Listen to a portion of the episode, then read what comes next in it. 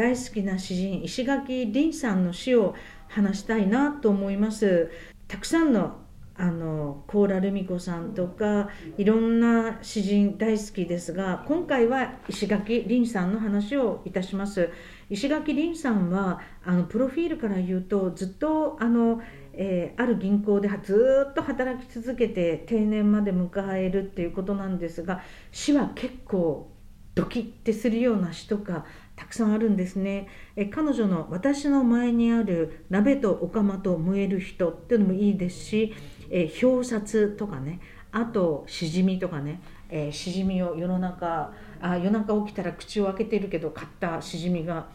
えー、鬼ババアの笑いをあれしてこれから明日食ってやるみたいなねちょっと怖いというか面白い詩とかもあるんですね。でも今日は「崖」という詩をあのご紹介したいというか話したいなと思います。これはあの、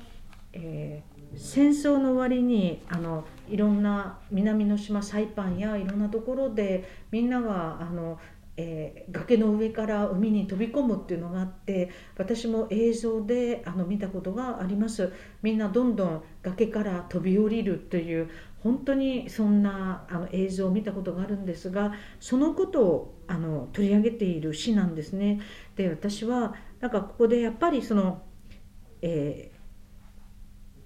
美徳とか義理とか体裁とか飛騨の男だのに追い詰められて女が飛び降りるっていうのがあってこれはもう戦争の時に集団自決だったりいろんないろんないろんなことでみんなが本当に追い詰められてその選択をしちゃうっていうことなんですがこれ戦争だけじゃなくって崖の上から飛び降らなくちゃいけないっていうか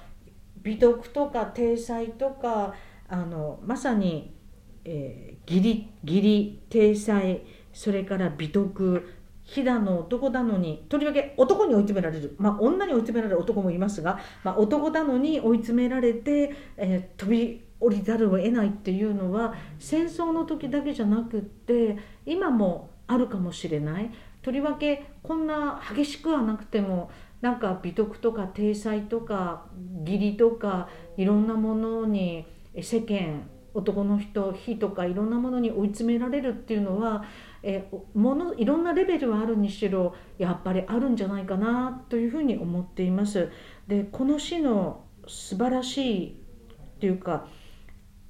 まあ、怖いというかところはですねまだ一人も海に届かないのだ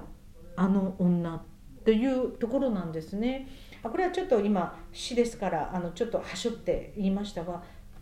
飛び降りたんだけど飛び降りさせられたんだけど飛ばなければならないから飛んだんだけれどもまだ一人も、うん、海に届いていないって。真っ逆さまに飛びなってこれって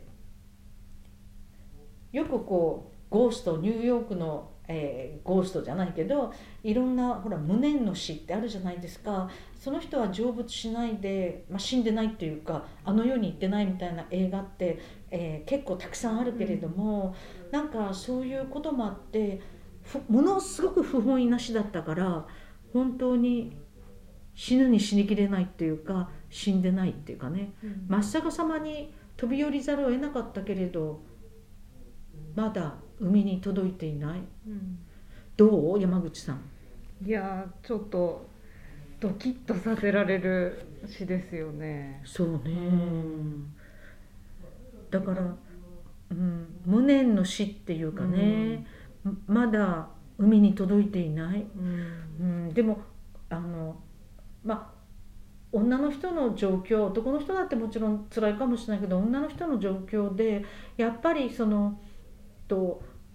義理や体裁や美徳や飛騨の男だのに追い詰められてなんかこう選択せざるを得ないとか、うん、なんかこういうのってなんかすごく分かるような感じもしますよね。そうですねこの構造的に女性が追い詰められてしまうようなのをすぐ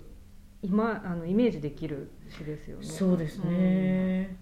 うん、よくあるのは DV 夫がいてあの子供の虐待にお母さんがそれを止めるんじゃなくってなんか黙認か加担してしまわざるを得ないみたいなのも本当にそれも悲しいことで、うん、本人はそう本当はしたくないかもしれないんだけどなんかこう追い詰められちゃってるとかね、うん、それからいろんな虐待やいろんなものもなんかこうどんどん本なんていうのかどんどんどんどん追い詰められていくっていうかね、うん、だからもちろんそのそれぞれはダメなことなんだけれどなんかこの追い詰められて、えー、崖は女を真っ逆さまにするみたいな、うん、でも届いてないっていうのが最後ドキーちょっと鳥肌が立ってしまうような。そうですね。だから石垣凛さんの詩はそのさっき言った表札とかですね。あのしじみとかいろんなのもそうなんですがなんか怖いところもあるんだけどなんか一方でなんかそぎ落とされたなんかすざまじい感性みたいなのもあるんですね。であの月給袋の話とかずっとだから戦後両親や弟たちを養うために毎日毎日毎日毎日、えーまあ、日本工業銀行とプロフィールでは書いてありますが銀行でずっと真面目に働いてるんですよね。だからあのなんていうかな日本にたくさんの石垣林がいるって言ったら変だけど、うん、なんかこうそういう人たちはたくさんいたりなんか詩を心の中に抱えて生きてる人もいっぱいいるだろうななんて思いますね。今日は石垣凛さんの詩のご紹介をしました。